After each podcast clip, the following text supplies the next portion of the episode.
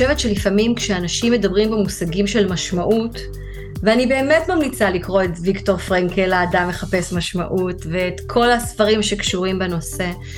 הרבה פעמים אנשים, אני אגיד על עצמי, כשחשבתי במושגי משמעות אמרתי, רגע, אבל זה צריך להיות משהו גדול, זה צריך להיות משהו כזה משמעות, שאפשר לכתוב עליו, שאפשר לדבר עליו. לפעמים מה שמשמעותי עבורי זה איזשהו תיקון שלי בתוך עצמי שאף אחד לא ידע עליו. ואני לא אכתוב אותו בשום לינקדין, ולא יהיה פוסט וסטורי, אבל זה איזושהי צמיחה פנימית. אם היינו נותנות לעצמנו את הגושפנקה, לדעת שמשמעות היא משהו שבעיניי האישיות לחלוטין. סדרה חדשה בתוך הפודקאסט מקום טוב לרגשות.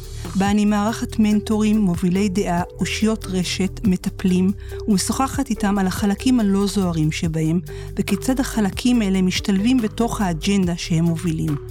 אני מאמינה שכל הזמן ולאורך כל הדרך יש את הגם וגם, וכדי שנחיה חיים שלמים, כדאי שניתן מקום לחלקים שלנו, הזוהרים והלא זוהרים.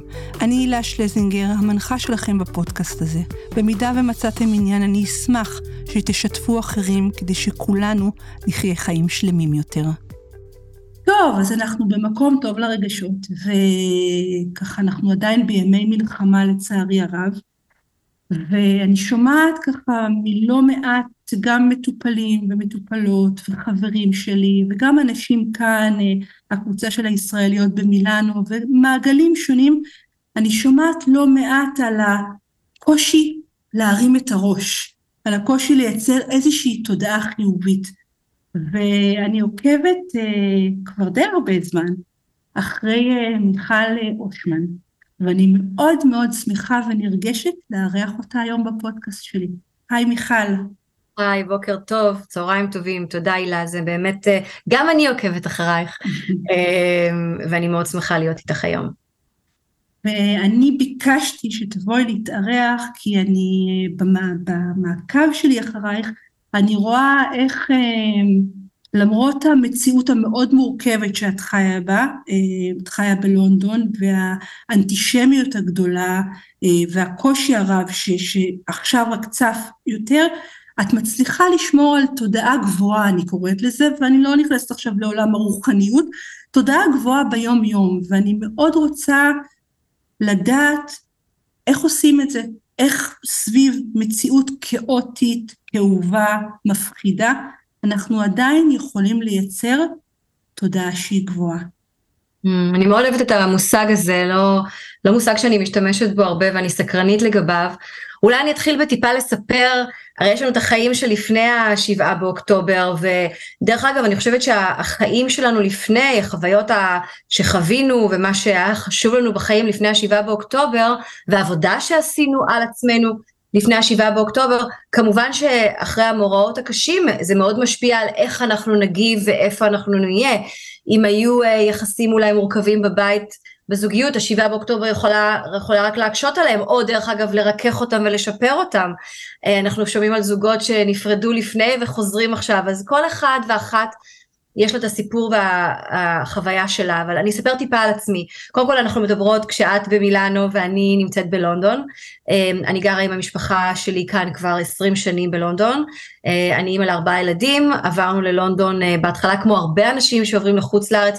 שנה ונעשה את התואר ועוד חצי שנה כזה שישתלם ועברה עוד שנה ועוד שנה ועוד ילד וכדומה ועוד ילד ועוד ילד ועוד ילד ברוך השם. ואני יכולה להגיד או לפחות עד השבעה באוקטובר יכולתי להגיד שאני רואה את החיים שלנו פה ואת המרכז חיים שלי פה. זה באמת מציף שאלות של אה, שייכות וזהות כל מה שקרה ספציפית באנגליה אחרי השבעה באוקטובר אבל אני כבר אה, הרבה מאוד שנים מתעסקת אה, בפחד, בחרדה. אה, כתבתי ספר אה, מאוד אישי, אה, שנקרא, וגם מאוד, אני חושבת, פרקטי ויישומי, שנקרא אה, האומץ לפחד אה, בדרך להצלחה, שהוא בעצם סוג של עיבוד ותרגום של ספר שלי שהפך לרב מכר באנגלית, שנקרא What would you do If you weren't afraid, ואני כתבתי את הספר הזה לפני שלוש שנים, פרסמתי אותו, סליחה, לפני שלוש שנים, בגיל 45, כי רציתי לשתף את העולם ואת הקוראים ואת הקוראות, ובעיקר את הקוראות, בחיים שהיו לי עד גיל אה, 38, חיים מלאי פחד וחרדה.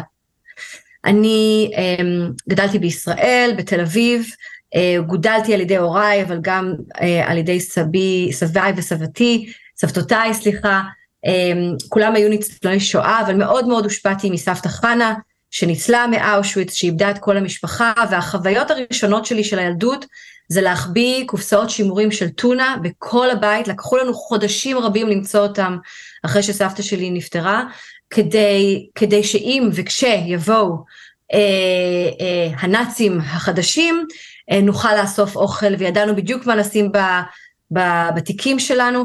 אני מספרת בספר איך אני לא מסוגלת לשתות, להריח, להיות ליד מרק עוף, כי מגיל אפס היא הכילה אותי כאלה כמויות של מרק עוף, יש לי בחילה רק מהריח הזה, אני יודעת שזה מוגדר כפניצילין היהודי, אבל אני לא מסוגלת, כי הייתי ילדה מאוד מאוד רזה, וסבתא שלי רצתה שאני אהיה מלאה יותר וחזקה יותר, שאני אשרוד יותר. לא עזרה העובדה שאבא שלי החזיק במשרה מאוד משמעותית בישראל הרבה מאוד שנים. אמ, אבא שלי פרופסור היס היה המנהל של המכון הפתולוגי באבו כביר, ומסיבות שאני לא אכנס אליהן עכשיו, כי אחרי השבעה באוקטובר הם תמיד טריגר, והם עכשיו טריגר הרבה יותר גדול, לצערי מגיל צעיר נחשפתי לדברים מאוד מאוד קשים, שבטוח שילד צעיר אה, לא צריך להיחשף אליהם. והפכתי להיות ילדה, ואחר כך נערה, ואחר כך אימא מאוד מאוד חרדתית. אני יודעת שזה התחום הספציאליטה שלך, אבל אני מסוג האנשים שלא ישנו יותר משעתיים ברצף. כי בתור ילדה בדקתי שההורים שלי נושמים, ואחר כך בתור אימא בדקתי שהילדים שלי נושמים, מסוג האנשים שכל הזמן מתכננים לדבר הגרוע שיקרה, ושנים ניסיתי לטפל בעצמי. הלכתי לפסיכולוגים, לקחתי קצת תרופות, וכשאני מתראיינת באנגלית אני אומרת, I tried all the isms, Taoism, Buddhism, every single ism שאת יכולה לחשוב עליו. האיזם היחיד שמעולם לא שקלתי אותו כאופציה לעזור לעצמי, זה דווקא הג'ודהיזם. לא ידעתי שיש רוחניות יהודית. לא ידעתי שיש לי נשמה. ואני יכולה לספר על זה יותר בהרחבה, אם תרצי אחרי, על הגילוי הזה של הנשמה. אז, אז אבל... רגע, אני רוצה שנייה לעצור אותך, כי בכלל לא חשבתי שנלך לכיוון, ואני רוצה רגע להגיד משהו. גם אני דור שלישי לניצולי שואה, ולא פעם ולא פעמיים בתקופה האחרונה אני מאוד מזכירה את סבא שלי, זכרונו לברכה, שהוא ניצול גטו לודג' והוא נחשב לסלב, אני קוראת לזה, כי הוא היה אומן ושחקן בגטו לודג', הוא הציל הרבה מאוד uh, ילדים, הוא הקים תיאטרון בתוך הגטו, uh, ואחד הדברים המדהימים, שכשאת מספרת את זה, אני גדלתי לתוך מציאות אחרת לגמרי. זאת אומרת, לתוך מציאות שדיברה על, על האומץ, על הגבורה לצד הזוועות. ואני זוכרת שסבא שלי, על אף כל הסיפורים שהוא סיפר, הוא הוציא שבעה תקליטים צד אחד ביידיש, צד אחד בעברית, והוא הסתובב בעולם וסיפר על השואה. אחד הדברים שאני זוכרת זה האמונה הגדולה שלו בחיים ובכוח החיים לצד הזוועות האלה. אז אני חושבת, ותכף אנחנו אולי נקפוץ קדימה, אני חושבת שאחד הדברים לתודעה גבוהה זאת הדרך שבה אנחנו מספרים לעצמנו את הסיפור.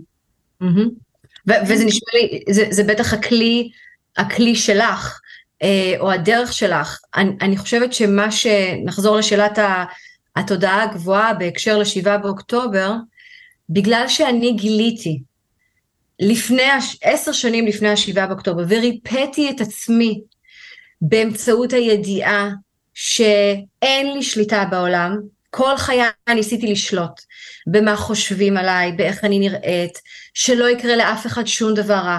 כל פעם שמילאתי טופס לילדים שלי ללכת לאיזשהו טיול כיתתי, הנחתי שאני חותמת את גזר דין המוות, כי הנחתי שיהיה פיגוע, או שיחטפו אותם, או שדברים כאלה. לא נתתי לילדים שלי כמעט בחיים לאכול ענבים, כי ענב תמיד ההנחה שמשהו רע ושלכאורה אני יכולה לשלוט בזה. אבל רק לפני כעשר שנים הבנתי שאני יכולה לשלוט אה, במה שיוצא לי מהפה, למה שאני אומרת. אני יכולה לנסות מאוד לשלוט במחשבות שלי, ויש יכולת לנתב ולשלוח את המחשבות שלי, ואני יכולה לשלוט במעשים שלי.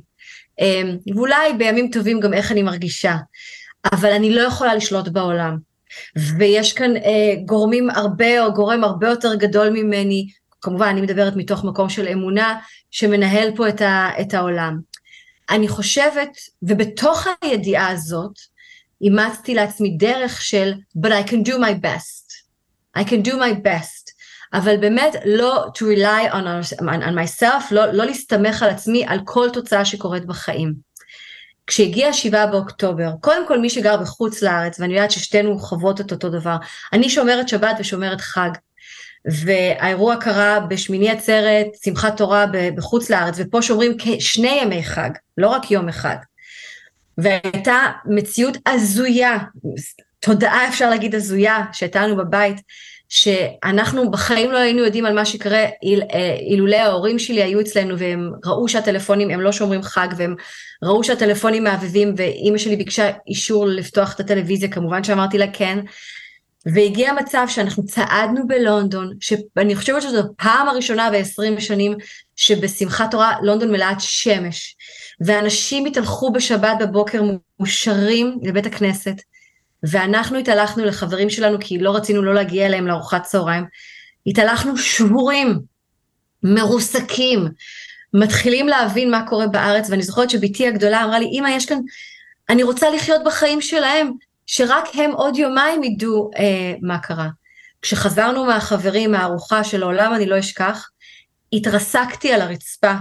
הילה, בחיים שלי לא הייתה לי חוויה של ליפול פיזית על הארץ, כשהילדים שלי סוג של מבועתים מסתכלים עליי, אני אימא חזקה, אני זאתי שתמיד יש לה תשובות, או בדרך כלל, אמ, ואני על הרצפה, והתחלתי לצעוק ישראל שלי, ישראל שלי, זה הייתה כמו סצנה מסרט.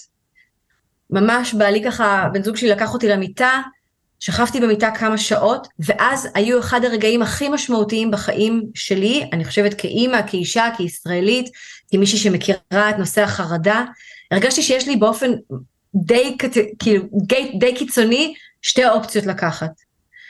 או שאני מתרסקת ולא יודעת איך אני מתפקדת פה, וכבר ידעתי שיהיה את הצמידות הזאת לטלוויזיה וכדומה, או שאני עכשיו דחוף בהול מחפשת לי תפקיד משמעותי בהתייחס למה שקרה בשבעה באוקטובר, כי היה ברור שזה הולך להיות הדבר הכי נוראי בעולם. הרצאת הטד שלי נקראת Replace Fear with Purpose. ואת סיפרת על סבא שלך איך שהוא הלך בעולם וסיפר על ה... לצד הזוועות יש גם את, ה, את המשמעות ואת השמחה ואת הג'וי.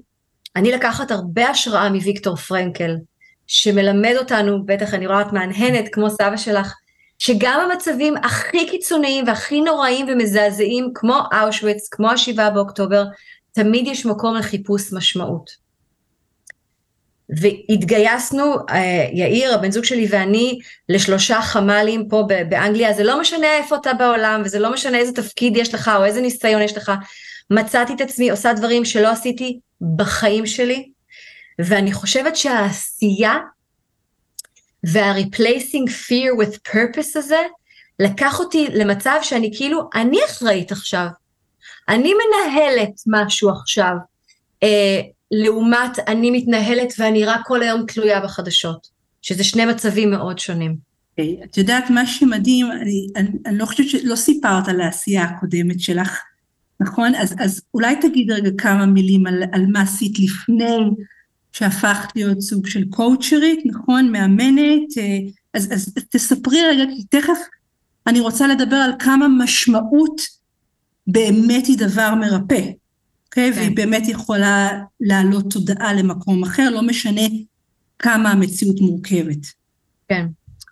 אמ, אז במקצועי, בהכשרתי, יש לי שלושה תארים שהם כולם קשורים לפסיכולוגיה ארגונית ולסוציולוגיה, אני מתמחה בכל מה שקשור לחוויה אה, וההתנהלות של העובד, העובדת במקום העבודה, מאוד מעניין אותי אה, כל מה שקשור לתרבות ארגונית. אה, בשלוש שנים האחרונות כמעט הייתי ראש תחום גלובלי של תרבות ארגונית בטיק טוק. אז ייעצתי למנכ"ל טיק טוק על כל מה שקשור לתרבות הארגונית של החברה. ולפני זה, לפני כן הייתי שבע שנים בפייסבוק, והתמקדתי בפייסבוק בכל מה שקשור לפיתוח מנהלים ופיתוח צוותים מנצחים. אז הקונטקסט שלי תמיד הוא לשלב משימה ארגונית ואסטרטגיה ארגונית מבחינת ה business, אה, ואיך ה business והאסטרטגיה, אני חושבת שהרבה אנשים מכירים את המושג תרבות ארגונית, אבל לא תמיד מבינים אה, או הולכים לעומק של מה זה. תרבות ארגונית, קודם כל לכל, לכל ארגון יש תרבות ארגונית. לפעמים אנשים אומרים, או, oh, אנחנו נעבוד על התרבות הארגונית שלנו בחציון הבא. תרבות ארגונית קורית כשאנשים בעצם נמצאים ביחד אה, במקום עבודה. זה לא חייב להיות ביחד פיזית, זה גם יכול להיות וירטואלית. אז לכל ארגון, לכל מקום עבודה, דרך אגב לכל קבוצת פילאטיס ולכל אה, בית כנסת ולכל התארגנות, יש איזושהי תרבות ארגונית, שזה סט של אמונות פנימיות, של קודים של התנהגויות, של שפה מדוברת, שבעצם ייחודיים לאותו הארגון. הרבה פעמים יש מצב שיש איזושהי תרבות ארגונית מוצהרת, אה, שלמשל שמים את ה... אנחנו מאמינים בשוויון ובכבוד, אתם שמים כזה את זה על הקירות ועל שלטים. אבל, אבל יש בפועל, פער. בדיוק. אבל בפועל יש תרבות אחרת, לא של כבוד ולא של הערכה הדדית. אלה מצבים שהם תמיד מאוד מעניינים אותי, כמו שאת אומרת, המתח או החוסר הלימה הזאת. אמ, ויש ארגונים ש... אה, אוקיי, יש מגוון של דינמיקות סביב תרבות, אה, תרבות ארגונית, אבל אני כבר שנים מתעסקת בתחום הזה של תרבות ארגונית, לעבוד עם פאונדרים, אה, עם מנכ"לים, על איך לייצר תרבות ארגונית משמעותית. זה, זה בחלק המקצועי. ובאמת, לא מזמן החלטתי יותר להתמקד בחלק של כתיבת הספרים שלי, שהם מצליחים וזה מאוד נעים ומשמעותי לראות את זה. ואני נפגשת עם ארגונים גדולים, עם צוותים, אמ, ובעצם הולכת איתם על המסע הזה של מי אתם רוצים להיות, או מי אתם, אה, מה משמעותי עבורכם, ואיך אתם מייצרים משמעות לעולם ולעובדים שלכם, באופן שלא תצטרכו לעשות סשן על מוטיבציה. כי הרי כשאנחנו מוצאים משהו שחשוב לנו בחיים, אף אחד לא צריך להזריק לנו מוטיבציה, זה, זה, זה בפנים. כן, אז את יודעת, אני, אני מקשיבה לך, ואני רגע עושה איזושהי אדפטציה, או, או סוג של, אני הולכת רגע מהמקרו למיקרו, ואני אומרת, בעצם, בספר שלך, וגם מה שאת מדברת עליו, על, על גם אחרי השבעה באוקטובר ועל ההחלטה שלך, אם אני לוקחת אותי כסלף, אני אומרת, יש לי גם תרבות ארגונית פנימית. אוקיי? ואני יכולה לבחור איך אני מנהלת את התרבות הארגונית ועד כמה היא בהלימה לאמונות שלי, לערכים שלי, לחשיבה שלי. ובעצם מה שאת אומרת, גם בהרצאה שלך, את אומרת בעצם אני הופכת את הפחד למשמעות. זאת אומרת שאני לוקחת את התרבות הארגונית הזאת, ואם יש בי חלק שנקרא חרדה, כי גדלתי באיזושהי תרבות מסוימת והזינו אותי בדברים מסוימים, אני לוקחת ובעצם נותנת לה תרגום של משמעות ועל ידי זה אני יכולה לנהל את התרבות הארגונית שלי במיטבה. Mm. אני מאוד אוהבת את ה... לחשוב על מושגים ברמה של האישי שלי, או של כל אחת שמקשיבה לנו, אני אוהבת מאוד לחשוב על הנשמה שלי. אוקיי. Okay. אמ, שבעצם היא החלק הכי הכי, הרובד הכי הכי עמוק, כי אני מסכימה איתך. הרי כולנו גדלנו באווירות ייחודיות. ההורים שלנו או מי שגידל אותנו נתנו לנו מערכת אמונות מסוימות. ואחר כך קיבלנו מהסביבה גם איזשהו סוג של אה, הגדרת מציאות. ואחר כך היה לנו בית ספר ולאורך כל החיים שאנחנו מוצפים בהמשגות וברעיונות ובקודים ואנחנו הרי יודעים להתנהג עם מישהו אחד באופן כזה ועם מישהו אחר באופן שונה אנחנו הרי לא רובוטים אנחנו יודעים לעשות את האדפטציות מה שהיה מרתק מבחינתי ללמוד, זה שמתחת לכל ה... ולפעמים אנחנו לובשים מסכות. ולפעמים אנחנו לא מי שאנחנו, כי זה משמש אותנו, כי זה מאפשר לנו, כי זה מקל על אחרים, אבל מתחת להכל הכל, כל המסרים שקיבלנו וכל הרעיונות, יושבת לנשמה. ו speaking of תודעה גבוהה, הגילוי הזה שלכל אחת ואחד מאיתנו יש נשמה אלוקית, עם ניצוץ אלוקי בתוכה, שאין לאף אחד את אותו שילוב נשמתי, תמהיל נשמתי, כמו שיש לך הילה או כמו שיש לי, כאן כבר נוצרת חוויה מאוד של ייחודיות, של אחד ממני. יש אחת ממני. אחת הרעיונות שאני הכי אוהבת בחסידות אה, זה, אני אגיד את זה באנגלית ואחר כך בעברית, The day you were born was the day that the world was missing you, was needing you, specifically you, הילה. היום שבו נולדת, זה היום שבו העולם היה חסר אותך. וכל יום שאנחנו פה, הוא בעצם תזכורת כל רגע, את יכולה להגיד כל נשימה, ויש קשר בין המילה הנשימה לנשמה, כל רגע שאת פה זה אומר שהעולם צריך אותך. אוקיי. וזאת ו... משימה. נכון, ואני רוצה רגע אז להקשות על המקום הזה, בסדר? את קוראת לזה נשמה ואני גם מבינה, אני בוגרת פילוסופיה יהודית אוניברסיטת תל אביב, אז אני מכירה את זה, כמעט הפכתי להיות מתרגלת תואר שני, אני לגמרי מבינה וגם מכירה את המקום של יהדות, אוקיי? אמ, העולם צריך אותי, ואם אין לי את המסוגלות הזאתי, זאת אומרת, כמו שאת אמרת, את בהתחלה התפרקת לצורך העניין בשביעי באוקטובר, ממש, ליטרלי, פיזית, רגשית, תודעתית, מנטלית, וקיבלת החלטה, או שאני ממשיכה להתפרק ולא לתפקד ולהיות גמורה לחלוטין, או שאני מוצאת משמעות. נכון. מה קורה אם אני, אם אין לי את היכולות האלה? שאלה מדהימה, ואני, הרי אנחנו, כשאנחנו מדברות, אנחנו כל הזמן מחליפות את הכובעים שלנו, אז אני, אני עוברת איתך בתור המיכל, האימא שהתרסקה על הרצפה, לבין, כמו שאת אומרת, מיכל המאמנת אה, מנהלים בטיק טוק ופייסבוק.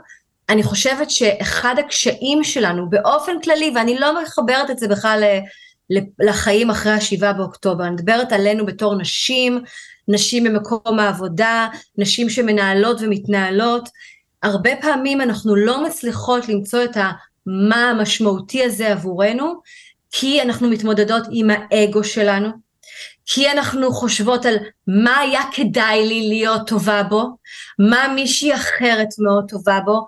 אני בפתיחות שלמה מספרת בספר איך כמה פעמים בחיים קיבלתי החלטות שלא היה להם שום קשר לנשמה הספציפית שלי וליכולות הייחודיות שלי ולפאשן שלי, רציתי להיות כמו מישהי אחרת, מישהי שנראתה לי מצליחה, מישהי שבוא נודה על זה קצת קינאתי בה, וממש פעם אחת פתחתי חברה, רציתי להיות סטארט-אפ uh, פאונדר, רציתי להיות יוניקורן אונר, שום יכולות טכנולוגיות, אבל ראיתי שאנשים אחרים מצליחים בזה.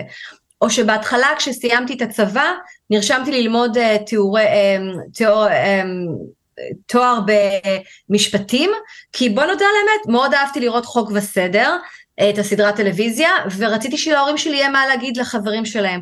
וכשקניתי את הספרים של. ללמוד את המשפטים, ראיתי, רגע, אני בכלל לא רוצה ללמוד את זה, זה לא מעניין אותי. אז הרבה פעמים אנחנו לא מצליחות, א', למצוא וב' להביא לידי מימוש את מה משמעותי עבורנו, כי אנחנו מתעסקות במה היה יכול להיראות טוב, מה ייראה יפה על אינסטגרם וכדומה. אז זה מחסום אחד. אבל ללכת אפילו רמה יותר עמוקה, אמ, אני חושבת שלפעמים כשאנשים מדברים במושגים של משמעות, ואני באמת ממליצה לקרוא את ויקטור פרנקל, האדם מחפש משמעות, ואת כל הספרים שקשורים בנושא. הרבה פעמים אנשים, אני אגיד על עצמי, כשחשבתי במושגי משמעות אמרתי רגע אבל זה צריך להיות משהו גדול זה צריך להיות משהו כזה משמעות שאפשר לכתוב עליו שאפשר לדבר עליו. לפעמים מה שמשמעותי עבורי זה איזשהו תיקון שלי בתוך עצמי שאף אחד לא ידע עליו. ואני לא אכתוב אותו בשום לינקדין ולא יהיה פוסט וסטורי אבל זה איזושהי צמיחה פנימית. אם היינו נותנות לעצמנו את הגושפנקה לדעת שמשמעות היא משהו שבעיניי האישיות לחלוטין. לחזור לשבעה באוקטובר, אחרי האירוע הנוראי שאני לא אשכח אותו שהייתי על הרצפה, והאיסוף של הבן זוג שלי אותי למיטה, והיציאה על המיטה, התחלתי לחשוב, עברו יום יומיים, זה לא קרה בשנייה, מה אני הולכת לעשות עם עצמי. ואת בחוץ לארץ, ואני בטוחה שיש לך מאזינים ובאתי, מה עושים? וזה מדהים לראות איך אנשים, באופן טבעי, בלי לקרוא ספר, ואף אחד לא עשה להם קואוצ'ינג. איך באופן טבעי אנשים הלכו דווקא לכישרונות המאוד ייחודיים ספציפיים להם. אני, ברוך השם, טוב שאני לא אבשל לחיילי צה"ל, כי זה תהיה סכנת נפשות. הלכתי למקומות שמוכרים לי, יצרתי קשר עם גופי תקשורת ותיאמתי רעיונות למשפחות של חטופים עם ה-BBC ו-CNN ו-Sky News, פתחנו פה חמ"ל של הפוסטרים ברחבי אירופה, אני יודעת שיש לי יכולות של ניהול, של, של לייצר קבוצות, כל אחד ואחת אני חושבת באופן טבעי מצאה את עצמה עושה משהו בהתאם ליכולות האישיות שלה. אז בעצם מה שאת אומרת מיכל, אני חושבת שזה שתי נקודות מאוד חשובות ומאוד מתקשרות לי עם חמלה עצמית. אחד, את אומרת, קודם כל, שכל אחת תראה מה היא יכולה ומשמעותי עבורה, וזה לא חייב להיות בכלל משהו גדול. זאת אומרת, עצם זה שאני יכולה אפילו להתגבר על חרדה, ואני מצליחה לתפקד ולנהל את הבית, זה כבר וואו. אז, אז כן. הדבר הראשון, את אומרת, חוסר השוואתיות. אל תלכו ותראו מה קורה בחוץ ואיך ההיא עשתה ואיך... תבדקו קודם כל מה יכול להיות משמעותי עבורכם ומה אתם יכולות להתגבר. והדבר השני אני חושבת שהוא חשוב זה באמת, אולי, אולי זה גם מתחבר לנקודה הראשונה, זה באמת העיניים הטובות, המקום הלא שיפוטי, המקום רגע לבדוק פנימה כרגע מה אפשרי לעשות, ואת לא מזמן העלית גם איזשהו אה, אה, אה, סטורי שבאמת מדבר שזה נורא בסדר להיות כמו שאנחנו. וזה מאוד חשוב, זאת אומרת, את אומרת, אה, אה, הלכתי למקומות שאני מכירה, לא התעליתי מעל עצמי לחפש איזה מחוזות חדשים שאולי אני אהיה בהם, לא, הלכתי ממש לדברים שאני יודעת, למשאבים הפנימיים שכבר קיימים בי, ואיתם השתמשתי. זאת אומרת שאם המשאבים הפנימיים שלי זה לנקות ולסדר את הבית בכוונה אני רגע אני אומרת בהכי קטן ולדאוג שיהיו ריחות טובים בבית ובישולים ולהיות עבור אז שאת זה אני אגביר. וזו נקודה מצוינת אני חושבת. אמרת את זה הרבה יותר טוב ממני. אמ, ואמרת את זה חידדת לי אפילו את זה. אמ, זה מתחש... מתק... מתחבר לי גם לעולם הארגוני. אה, פעם בעולמות ה... של האר... בארגונים מאוד ניסו לגייס אנשים שהם כזה 360, אה, שהם טובים במלא מלא דברים, ו- ואם מישהו היה משהו אה, שהוא לא היה טוב בו, ישר ניסו לתת לו קורסים לשיפור בזה. ואחת החוויות הכי משמעותיות שהיו לי מבחינת מקום עבודה, זה היה בשבע שנים שלי בפייסבוק, שהגישה שלהם הייתה שונה לגמרי. גייסו אותך לפי one or two top talents שיש לך, איזשהו מתנות יכול להיות שפיתחת אותם, יכול להיות שהן פשוט מגיעות לך בטבעיות, שני דברים שאת ממש, או אפילו דבר אחד שאת ממש טובה בהם, שכמובן הארגון צריך אותו, והדברים האחרים, you just need to be good enough. You just have to be בדרגה מסוימת, ולא מנסים להפוך אנשים ל-360. הרבה יותר חכם, גם מבחינת קריירה, גם מבחינת חיים, להשקיע יותר במה שכבר יש לך משהו טבעי, משיכה אליו, טאלנט אליו, שהנשמה שלך מתעוררת, מאשר לנסות לפתח דברים שאין לך עניין בהם, ולא רוצה להיות איתם, מתעסקת בהם.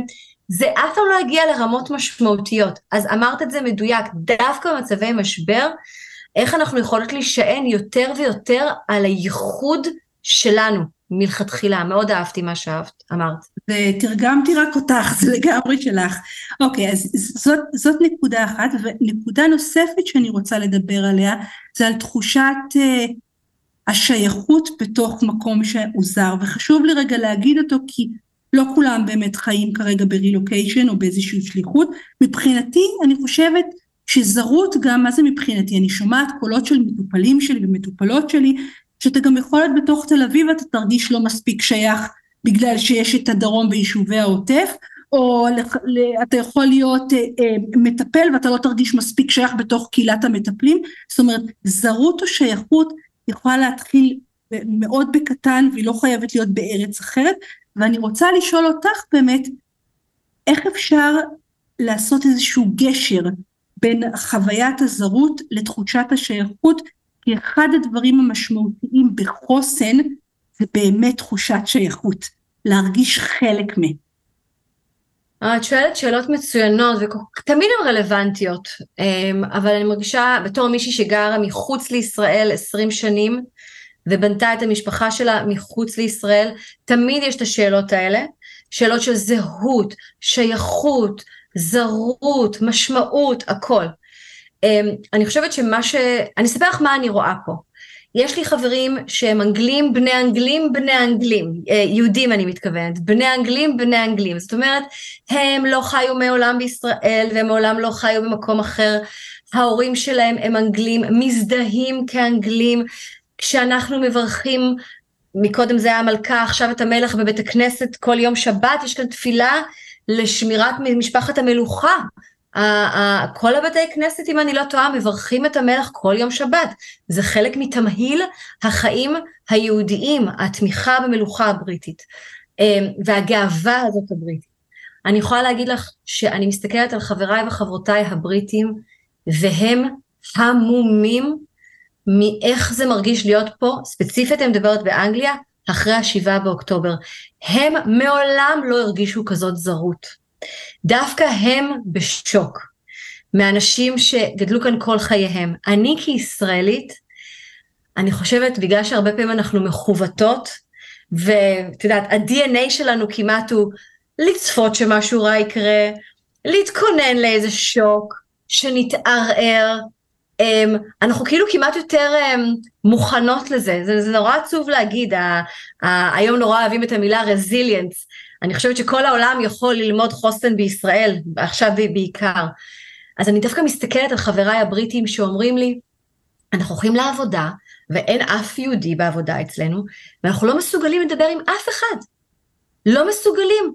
והם רואים את העיניים שלנו, ה-puffy eyes, את יודעת, אלה מלאות mm-hmm. זה, והרי התרבות גם הבריטית היא תרבות במהותה של הימנעות ממשהו שהוא לא נוח ולא נעים, ויש כאן תחושה משולבת. אחת, שכולנו הולכים על אג שיילס, שכולנו הולכים כאן על קצות האצבעות כל הזמן, בעבודה, בחוגים החברתיים מחוץ לקהילה היהודית. יש כאן תחושה של זעם בקהילה היהודית, כי כשהיה את הרצח של ג'ורג' פלויד ו Black Lives Matter, כולנו תמכנו בקולגות שלנו. וכשהיה פרצה מלחמת יוק, Ukraine ורוסיה, כולנו תמכנו באוקראינים. אני הייתי Head of גיוון והכללה בטיק טוק שפרצה המלחמה עם אוקראינה, זאת אומרת, את יודעת, יש לי חברות בעבודה שצבעו את הציפורניים שלהם בתכלת ובצהוב, רמת ההזדהות הייתה, ואנחנו הגענו למקומות העבודה בתשעה באוקטובר, ולא אמרו כלום. וזה כואב, וזאת המציאות מול הפנים, אמ, ואני יודעת שאני מאוד מיודדת עם אלעד שמחיוף, אני יודעת שהוא מסקר גם בצורה מדהימה את מה שקורה באנגליה ובאירופה, ואני יודעת שבחוץ לארץ, סליחה, ואני יודעת שבישראל, כשמסתכלים על אירופה ועל אנגליה, מה שבעיקר מרג... רואים זה שאנחנו לא כל כך מרגישים בטוח על הרכבת. אני יכולה להגיד לך למשל שאני לוקחת, אה, אני אוכלת רק כשר, אז אם אני לוקחת טייק אווי כשר וכתוב כשר על השקית, אני אשים את זה בתוך עוד תיק כדי שלא יראו, כל מיני דברים שאת יודעת, הראש שלנו עובד שעות נוספות. אז בישראל שמסתכלים על אנגליה רואים יותר את החוסר ביטחון הפיזי הזה אולי שהרבה מאיתנו מרגישים. כשאתה נמצא פה הכאב הוא נוסף, התחושה של החוסר שייכות, למה אף אחד לא יכול לראות אותי ולהבין את הכאב שלי, וזה כאב מאוד משמעותי שמורגש. כן, ואפשר לעשות את הגשר הזה?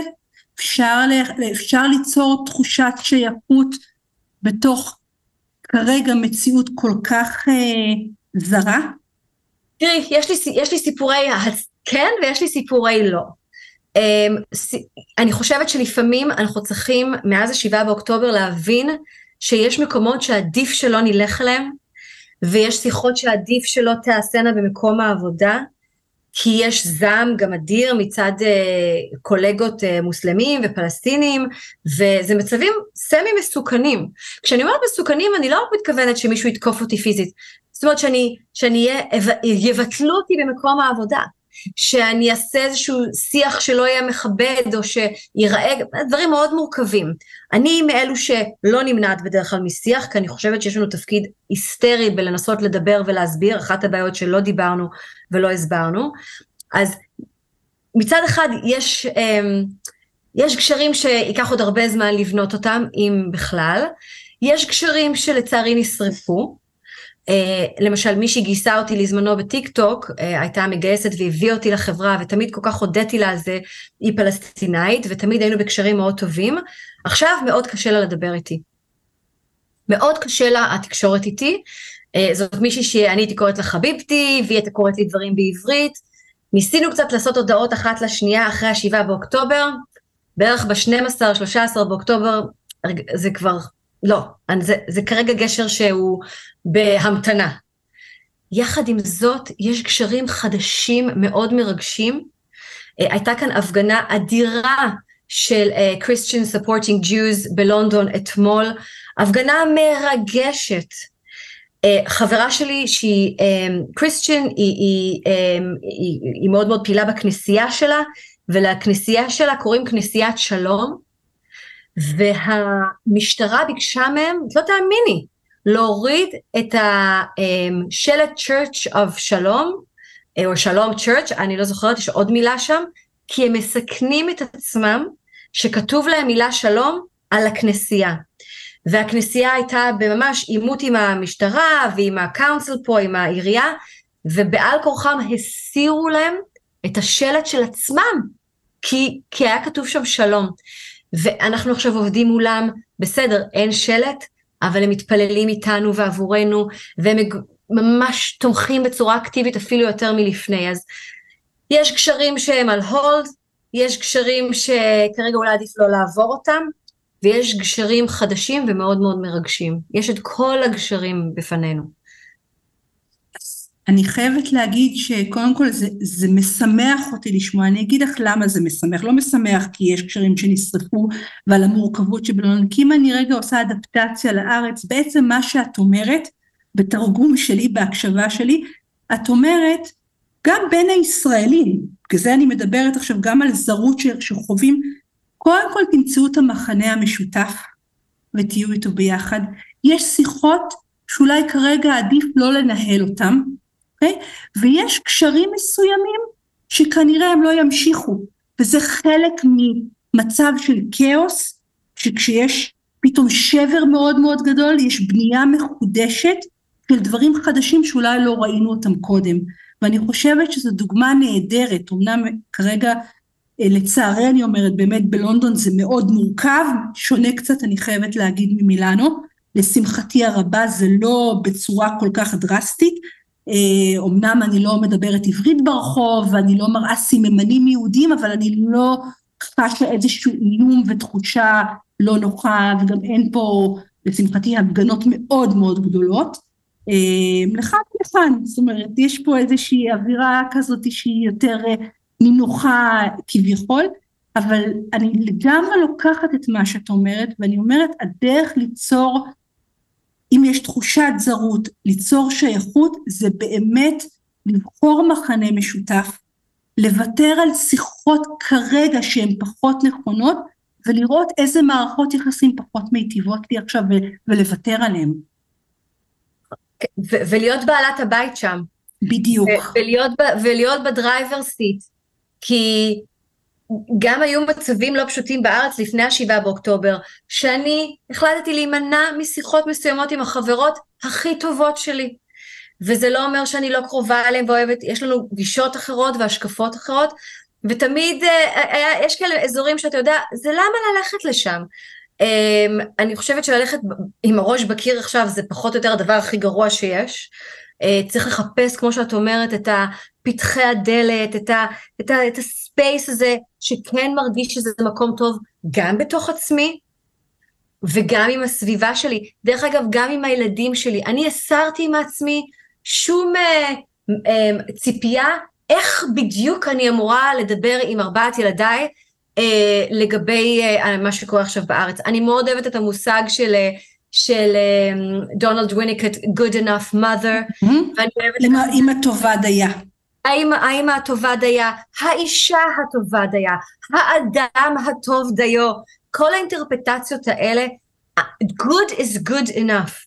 וכן, היום התאמצתי וקצת חפפתי את השיער שאני פוגשת אותך, ועשיתי פוסט שבוע שעבר שמצאתי את עצמי רק לובשת שחור בזמן האחרון, וכאילו זיהיתי שאני מרגישה תחושה של אבל, וכנראה בגלל זה כל הזמן אני נמשכת לשחור, אבל הנה, היום שמתי בז' ואני שמתי שפתון, כי הרגשתי שציפיתי לשיחה מולך, וזה לא אומר שאני לא אגש אחר כך לאינסטגרם או לחדשות, ואני אראה משהו אחר, ואני אני, אני נותנת לעצמי את המקום הזה והזה. אחד האמירות שאני הכי אוהבת ב... ברוחניות יהודית, ואני מאוד אהבתי לשמוע שלמדת את זה, והיא אמירה שבאמת עשתה לי המון שינוי בתור מישהי שהייתה אובססיבית לגבי להיות פרפקט כל החיים שלה כמעט, זה אין שלם מלב שבור. וההבנה הזאת של לב שבור, לב שנסדק, לב שכואב, והיכולת הזאת לצמיחה, דיברת מקודם על אמפתיה והכלה, שבעצם רק כשאנחנו נשברים, לצערנו, כמובן מטאפורית, הלב שלנו נשבר ונוצרים פערים כאלה בין חלקיקי, בין רסיסי הלב, שאנחנו מרגישים את הרסיסים האלה עכשיו. במרווח הזה, ב space הזה שנוצר, יש כל כך הרבה צמיחה, ואין מה לעשות, קשה לאדם לצמוח, וקשה לאדם לחפש ולמצוא משמעות בלי כאב. It was never supposed to be a fairy tale, אף אחד לא רוצה לכאוב, ואני מדברת עכשיו על החיים באופן כללי, לא רק על השבעה באוקטובר, אבל יש יכולת לצמוח מהפחד, זה קשה, צריך לעשות את זה ביחד, מאוד אהבתי שאמרת למצוא את המחנה המשותף, אבל אני חושבת שהרבה מאיתנו מרגישים בפנים איזשהו אור שעומד לבקוע, שעומד להאיר, שעומד לצמוח, והוא כרגע מכוסה בהמון המון כאב. אז ככה רגע לפני סיום אני אגיד, גם אני אגיד שגם מי שפחות מרגיש את האור, כמו שאמרנו, זה גם בסדר, לכל אחד יש, ואני אגיד ש, אה, אמ, שזה באמת בנימה אופטימית על מה שדיברת, שאין מה לעשות, אנחנו כנראה צומחים מתוך כאב, שלכל אלה שמדברים על טראומה ועל פוסט טראומה, חשוב שידעו 80 או 70 ומשהו אחוז מהאנשים שחוו טראומה אמיתית יוצאים ממנה וצומחים מתוכה וזה נורא חשוב אנחנו באמת יש לנו מנגנון פנימי פיזי שלנו אוקיי? רגשי גם תודעתי שבנוי לצמוח מתוך השבר הזה. אה, וזה חשוב שאנחנו נדע את זה, שוב, לא בשביל להיות גיבורי על, לא כי אנחנו לא כואבים, בטח אני לא מדברת כרגע על משפחות החטופים ועל החטופים עצמם ועל כל מי שכבר חווה אובדן וכאב מאוד מאוד גדול, ברור שייקח זמן לשיקום הזה, אבל זה אפשרי. ובטח ובטח לעורף, אני קוראת, אה, מי שנמצא כרגע במעגלים היותר רחוקים, באמת אם נמצא משמעות ונוכל גם להיות עבור האחר ונמצא את המחנה המשותף, יש לנו יכולת לצמוח מתוך המקום הזה. אנחנו ממש אה, מסיימות, ואם יש עוד משהו אחד שהיית רוצה ככה להגיד לסיום, הבמה שלך. תודה. אני חושבת שהאמת היא שרציתי להקריא, אמ, רציתי להקריא משהו, אה, משהו מהספר ואני, אני, זה משהו אישי, אוקיי? כמובן כל השיחה הזאת אישית, אבל כשאני הייתי במקום מפחיד בתוך עצמי, מתמודדת עם הטראומות והפחדים של עצמי, אחרי המון שנים של טיפול פסיכולוגי, שכל הזמן, את יודעת, ביקרתי מחדש את הטראומות והאירועים, הייתה לי שיחה מאוד משמעותית עם פסיכולוג, שהוא אבל דיבר איתי בקפסיטי של חבר. השיחה הזאת התנהלה באנגליה לפני כאולי 13 שנים, הוא, he happened to be a פסיכולוג, אבל הוא היה חבר שדיבר איתי. ואני מספרת, יום אחד אה, אה, הלכתי ברגל איתו והוא שאל אותי, אילו ניתנה לך ברירה, האם היית מעדיפה לכרות את החלק החרדתי ממך, לסלק אותו כאילו לא היה ולא נברא, ממש את החלק של הזיכרונות והפחדים והחרדות, אם מישהו אמר לי, זה נחתך הילה, אין, out of your body, נעלמתי. בכל שנות הטיפול שלי לא נשאלתי שאלה עוצמתית שכזו. האם הייתי עושה זאת? האם אני רוצה להיפטר לגמרי מההיבטים הלא נוחים של עצמי? האם אני מוכנה למחוק את הזיכרונות, החוויות והמחשבות הכואבים? אחרי דקות ממושכות של הרהור, הבנתי שהתשובה היא חד משמעית לא. אני עדיין חושבת על הרגע ההוא לעתים קרובות. זו הייתה לי נקודת מפנה. רציתי לשמור לעצמי כל חלק של עצמיותי. ובכלל זה החלקים הכאובים. מי אני בלי התנסויות חיי? האם מהפך להיות אישה שונה לחלוטין? בסופו של דבר, המטען הזה היה חלק ממה שעשה אותי אני. לא רציתי להשליך אותו. רציתי להפסיק להביט אחורה רוב הזמן ולהיזכר בחוויות מכאיבות. במקום זה, רציתי להיות מסוגלת להביט גם קדימה, לחתור לעבר מטרות ולמצוא תקווה וסיכוי. ואני מזכירה לעצמי את זה עכשיו, שגם ברמה האישית, גם ברמה הקולקטיבית שלנו, זה יהיה חלק מאיתנו, מה שאנחנו חווים עכשיו. אבל אנחנו יכולים גם להמשיך, אנחנו יכולים גם להמשיך הלאה ואנחנו לא נצליח לכרות את זה מאיתנו, אנחנו צריכים עם זה להמשיך ולצמוח. אז רציתי לשתף את, ה, את, ה, את החוויה הזאת איתך. וואו, אז אין דרך יותר מרגשת מבחינתי אה, לסיים את המפגש שלנו, ואני אגיד לך תודה רבה על המקום הזה, על הידע הזה, על, ה, על היכולת שלך באמת אה, להיות כרגע גם מנוע מאוד מאוד חשוב בקהילה היהודית בלונד שאת נמצאת ולעשות אה, שליחות ומשמעות כל כך חשובה. תודה מיכל. תודה, רק בשורות טובות. תודה הילה ולכולם. אמן. ואנחנו אה, נתראה בפרקים הבאים, ואם מצאתם, ואני בטוחה שמצאתם, אה, משמעות בפרק הזה, אז אני אשמח שתשתפו גם עם אה, אנשים אחרים. תודה.